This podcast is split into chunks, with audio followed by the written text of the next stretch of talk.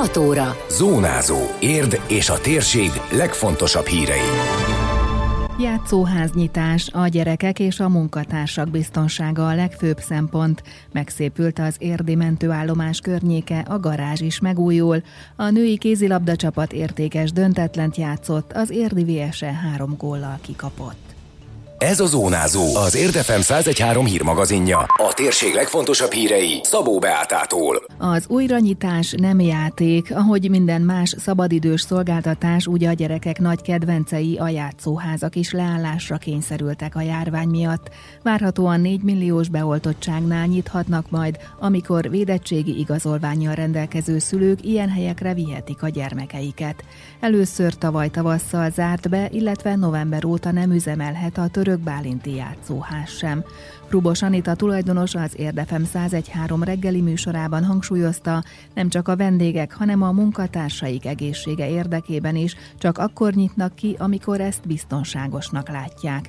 De persze a zárás alatt is karban tartották az eszközöket, a nyitáshoz pedig teljes fertőtlenítést végeznek. Néhány nap kell a felkészüléshez, hogy fogadni tudják a gyerekeket, mondta. Ahhoz, hogy el tudjunk kezdeni újra működni, természetesen egy teljes fertőtlenítésre van szükség, ugye ezek az ózon, meg hasonló dolgok. Az összes játékot le kell próbálni, az esetleges karbantartásokat meg kell csinálni, de alapvetően fel vagyunk rá készülve. De nem egy ilyen egyik pillanatra a másikra megfogom, és csak elfordítom a kulcsot az árban, és már nyithatunk is. Nekünk is azért egy két-három-négy napba beletelik, mire újra feláll az egész játszóház úgy, hogy fogadóképesek legyünk. Viszont felelős szülőként pedig azt kell, hogy mondjam, hogy akkor fogunk nyitni, hogyha ezt mi is biztonságosnak tartjuk. Nagyon nagyon fontos az, hogy mi úgy gondoljuk, hogy a kollégáink biztonsága is, is nem csak a vendégeink, hanem az elsődleges a kollégáink biztonsága, hiszen hogyha ők belebetegednek, vagy bajuk lesz, akkor nem tudjuk úgy üzemeltetni a játszóházat, ami azt a színvonalat el tudja érni, mint amit megszoktak a vendégeink.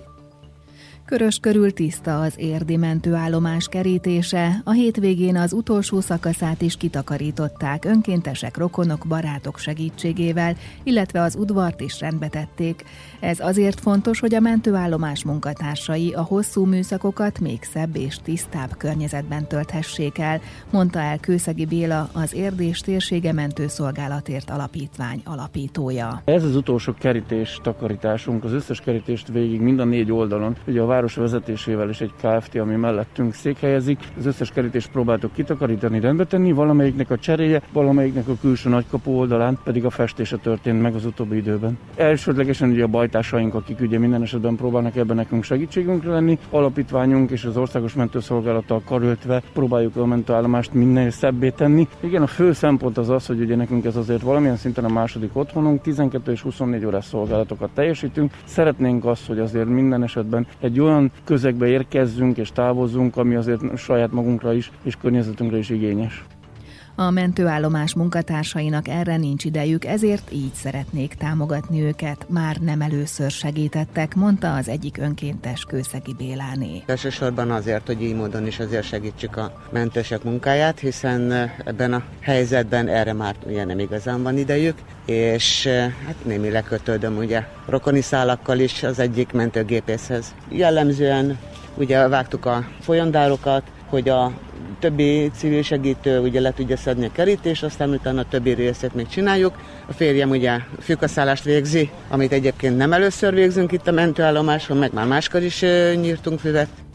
Nemrég fákat ültettek a mentőállomás udvarán, és a garázs csempézése, festése is hamarosan megtörténik. Emellett egy nagyobb fejlesztésre is készülnek tavaly óta, ismertette az Érdés térsége mentőszolgálatért alapítvány alapítója. Környezetünket múlt héten úgy próbáltuk még jobban megújítani, hogy fákat, fa, csemetéket ültettünk. Pár napon belül egy helyi vállalkozótól kaptunk csempét, ragasztót, ehhez segédanyagokat, és egy másik helyi vállalkozó felajánlotta, hogy a magát a csempét és munka folyamatát, és a festését megteszi a garázsnak ingyen természetesen. Van még egy fürdőszoba a projektünk felújítás, az egy nagyon nagy volumenű, az már lassan egy éve az előkészületek folyamatban vannak, remélhetőleg ez idén meg fog történni.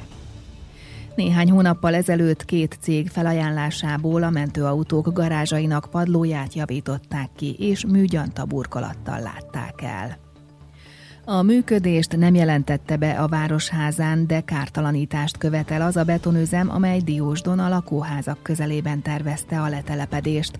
A helyiek tiltakoznak az üzem ellen a zaj és levegőszennyezéstől, valamint a forgalom növekedéstől tartva. Spét Géza polgármester tájékoztatása szerint ajánlottak másik helyszínt, amit alkalmasnak találtak, de az általuk elképzelt üzleti körtől viszonylag messze esik, ezért nem fogadták el.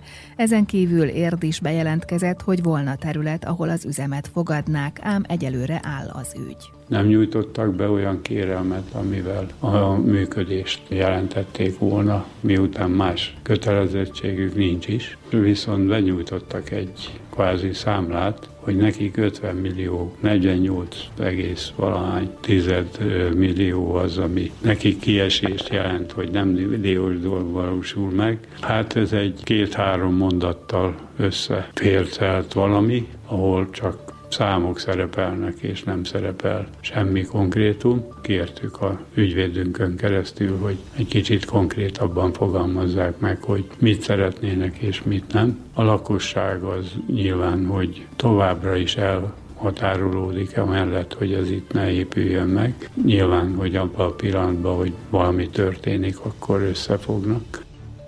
A városvezető hozzátette, vizsgálják, hogyan lehetne korlátozni a nehéz gépjárművek forgalmát jogszerűen az adott területen, hogy csak 12 tonna alatti járművel lehessen megközelíteni, bár, mint mondta, a lakosság és a hivatal szerint ez sem volna üdvözítő.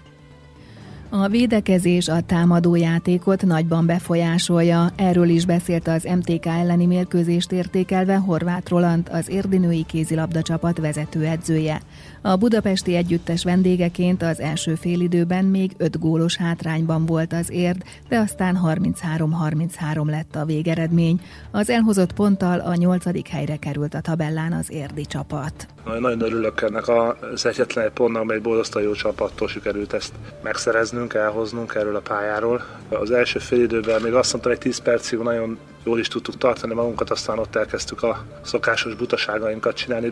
Igazából 19 gól az önmagában beszélt, tehát ez nem minden volt, csak nem védekezés, és hála jó Istennek a fél időben, a szünetben ezt meg tudtuk mondjuk úgy, hogy meg tudtuk beszélni, hogy hogyan kell egy sportolónak viselkedni a pályán, vagy legalábbis én, én hogyan képzelem el, vagy hogyan gondolom, és tényleg elég jó kapus teljesítmény is volt benne, jól védekeztek a lányok. Én hiszem, hogy ha valahogy csapat jól védekezik, akkor a támadójátéka is följavul. Ez is úgy gondolom, hogy sikerült. Óriásit küzdöttek, és nagyon izgalmas volt belülről átélni ezt a mérkőzést, mondta a kis Valfis Mercedes az érd átlövője.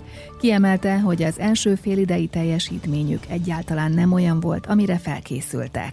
Sem támadásban, sem védekezésben, a védekezésünk az teljesen széthullott, aztán a Roland szavaival élve ugye megkaptuk az instrukciókat félidőben, és úgy gondolom, hogy a második félidőben az egy teljesen más csapatként jöttünk ki, teljesen más arcunkat mutattuk. Szerintem óriási óriásit küzdöttünk, és sikerült itt az MTK pályán egy olyan döntetlent játszanunk, amit úgy gondolom, hogy itt nem sok csapat tud innen pontot vagy pontokat elvinni. Az érd legközelebb csütörtökön 18 órától Moson Magyaróváron játszik. Nehéz megszólalni egy ilyen eredmény láttán, nyilatkozta az érdi VSE vezetőedzője a Sopron elleni hazai találkozó után, amelyen négy egyre kikaptak az MB3 nyugati csoportjának 31. fordulójában.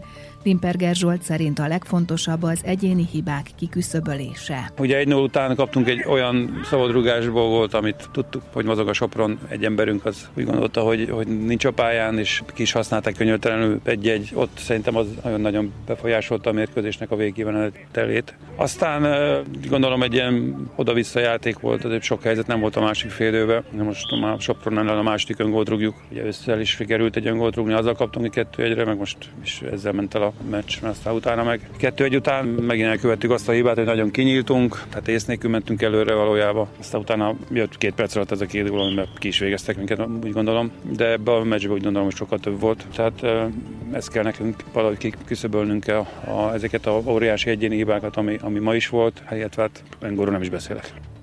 Az érdi VSE szerdán 17 órától ismét játszik, az Éllovas harmadik kerületi TVE fogadja majd a bajnokság 32. fordulójában. Időjárás. Az északi tájakon kevesebb, a déli területeken több lesz a felhő, arra felé lehet gyenge eső, a szél időnként megélénkül, a csúcsérték 16 fok körül várható. Zónázó. Zónázó. Minden hétköznap azért efemen. Készült a médiatanás támogatásával a Magyar Média Mecenatúra program keretében.